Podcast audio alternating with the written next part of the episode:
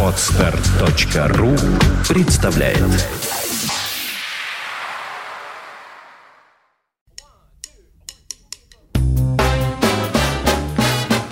Слушать здесь Здравствуйте, я Кирилл Машков. Я рассказываю о музыке, которую слушаю сам. Интересно иногда скручиваются и пересекаются силовые линии мирового континуума, простите за выражение. Ровно 6 лет назад, в январе 2008 года, в 207 выпуске подкаста «Слушать здесь», я имел честь рассказывать вам, что знал об одной из самых необычных и ярких записей классики американского джаза – альбоме великого дюка Эллингтона «Money Jungle» – «Денежные джунгли». Точнее, это не совсем в чистом виде альбом Дюка. История его – полна мистики и неожиданностей. В 1962 году у Дюка не было постоянного контракта с какой-либо фирмой грамзаписи. А тут он узнал, что молодой продюсер Алан Даглас, который работал у него ассистентом во время гастролей по Европе годом раньше, пришел работать на фирму грамзаписи United Artists. И Дюк обратился к нему с предложением, не хотел бы молодой человек спродюсировать альбом, где Дюк играл бы как лидер обычного джазового фортепианного трио. Тут надо пояснить, что Эллингтон, конечно, был известен как пианист, но его роль как крупнейшего композитора в джазе на протяжении на тот момент уже почти трех с половиной десятилетий и как руководителя одного из величайших оркестров джазовой истории практически затмевала дюка-пианиста. Тут я начинаю цитировать собственный подкаст шестилетней давности. Дюк Эллингтон никогда не был виртуозным пианистом. Он всегда говорил, что его инструмент – это его оркестр – и тем не менее он время от времени записывался как пианист в малых составах. Возможно, он не умел играть много-много нот, объединенных в головокружительные пассажи, как это делали Арт Тейтум или Оскар Питерсон, или строить фантастические аккордовые конструкции, как Бат Пауэлл, или еще более молодые Маккой Тайнер или Билл Эванс. Но не будем забывать, что Дюк был прирожденным новатором, который в течение 30-х годов сделал для развития джаза необыкновенно много. Он был очень музыкален, обладал огромным вкусом, знал весь современный ему джаз вдоль и поперек. И в отличие от своего ровесника и героя 20-х Луи Армстронга, не шарахался от новаторского джаза нового поколения, а самое главное, благодаря руководству собственным оркестром на тот момент на протяжении уже 37 лет – Дюк Эллингтон умел справляться с практически любыми партнерами. Конец цитаты. И вот тут мы подходим к главной особенности этого альбома. Алан Даглас хотел, чтобы на этом альбоме с Эллингтоном играли самые яркие партнеры более молодого поколения. И вот 17 сентября 1962 года в студию Soundmakers на западной 57-й улице Манхэттена между 6 и 7 авеню вошли три музыканта – Первым приехал и сел за рояль, чтобы написать небольшие наброски музыки специально для этой сессии 63-летний пианист Дюк Эллингтон. Запись должна была начаться в час дня. Но он сидел в студии с утра, сочиняя заготовки пьес. Он хотел, чтобы музыканты играли практически с листа, без репетиций. Полдень приехал и начал расставлять свои барабаны 38-летний барабанщик Макс Роуч, один из ведущих джазовых ударников той эпохи. За полтора десятилетия до этого он стоял за плечом Чарли Паркера у истоков бибопа, джаза новой эры. И, наконец, последним показался контрабасист, 40-летний Чарльз Мингус, легендарный сердитый человек джаза, музыкант колоссального темперамента, невероятной виртуозности и свободы в игре, и при этом обладатель чувства собственного величия размером с небоскреб Empire State Building. Продюсер Даглас раньше работал с Мингусом и пригласил, так сказать, по старой памяти – вот что писал о результате этой студийной сессии знаменитый критик Дон Де Майкл из журнала Downbeat, когда полгода спустя эта запись вышла на пластинке. В рецензии Де Майкла, который поставил пластинке Money Jungle 5 звездочек из 5 возможных, читаем «Я никогда не слышал, чтобы Эллингтон играл так свободно, как он играет на этом альбоме. Мингус и Роуч, особенно Мингус, так давят на него, что мы почти видим, как Эллингтон демонстрирует им, кто тут главный – и умудряется доминировать над обоими, что совсем не так уж просто. Конец цитаты. Короче говоря, когда через полгода после записи, в феврале 1963 года альбом Money Jungle вышел, Он оказался настолько необычным для своего времени и для участников записи, настолько ярким и ни на что не похожим, что знаменитый джазовый критик и историк Кен Драйден написал «Каждый любитель джаза обязан иметь у себя копию этой сенсационной пластинки». Конец цитаты.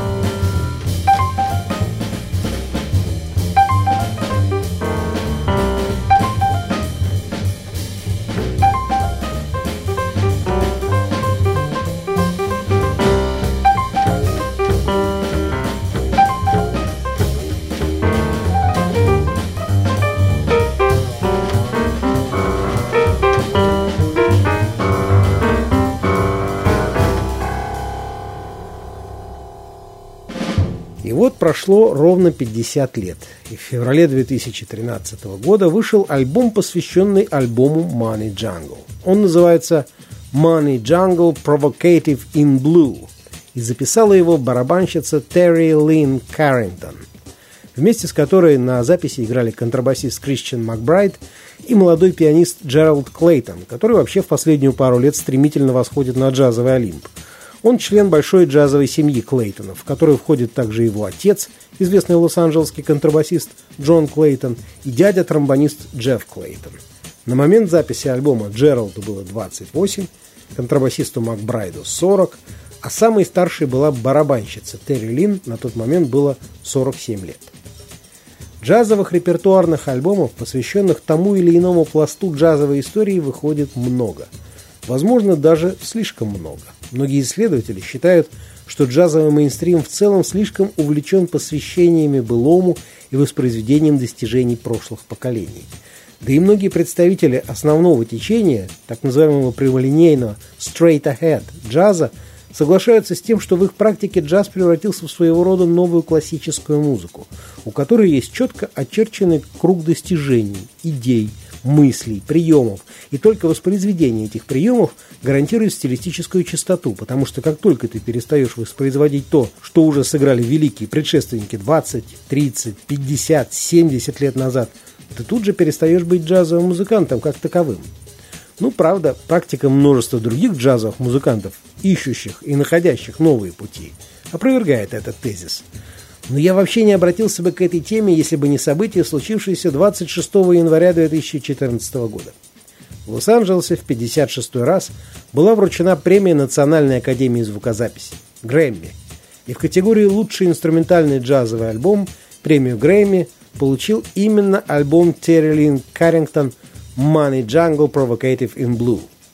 Поэтому мне показалось интересным порассуждать об этом феномене. Альбомах современных джазовых музыкантов, которые воспроизводят альбомы, ставшие джазовой классикой. Конечно, со своей точки зрения воспроизводят. Конечно, Каррингтон, Макбрайт и Клейтон играют совершенно не так, как играли Роуч, Мингус и Эллингтон. Конечно, не было столкновения гигантских эго – и Макбрайт не выскакивал из студии вместе с контрабасом, как это сделал Мингус 50 лет назад, прямо посреди сессии грамзаписи. И Джоэл Клейтон не останавливал ее в лифте, как останавливал Мингуса Дюк Эллингтон, который вынужден был пустить в ход всю свою неотразимую дипломатию, чтобы уговорить великого бунтаря закончить запись. В конце концов прошло 50 лет, и альбом Эллингтона, Мингуса и Роуча стал классикой. И вообще джаз 50-х, 60-х годов стал классикой, нет сомнения. И Терри Лин подошла к материалу по-своему, по-новому, пересыпав оригинальный материал голосовыми вставками, цитатами, включениями других инструментов, на которых играет множество приглашенных музыкантов и так далее. Но тем не менее факт есть факт.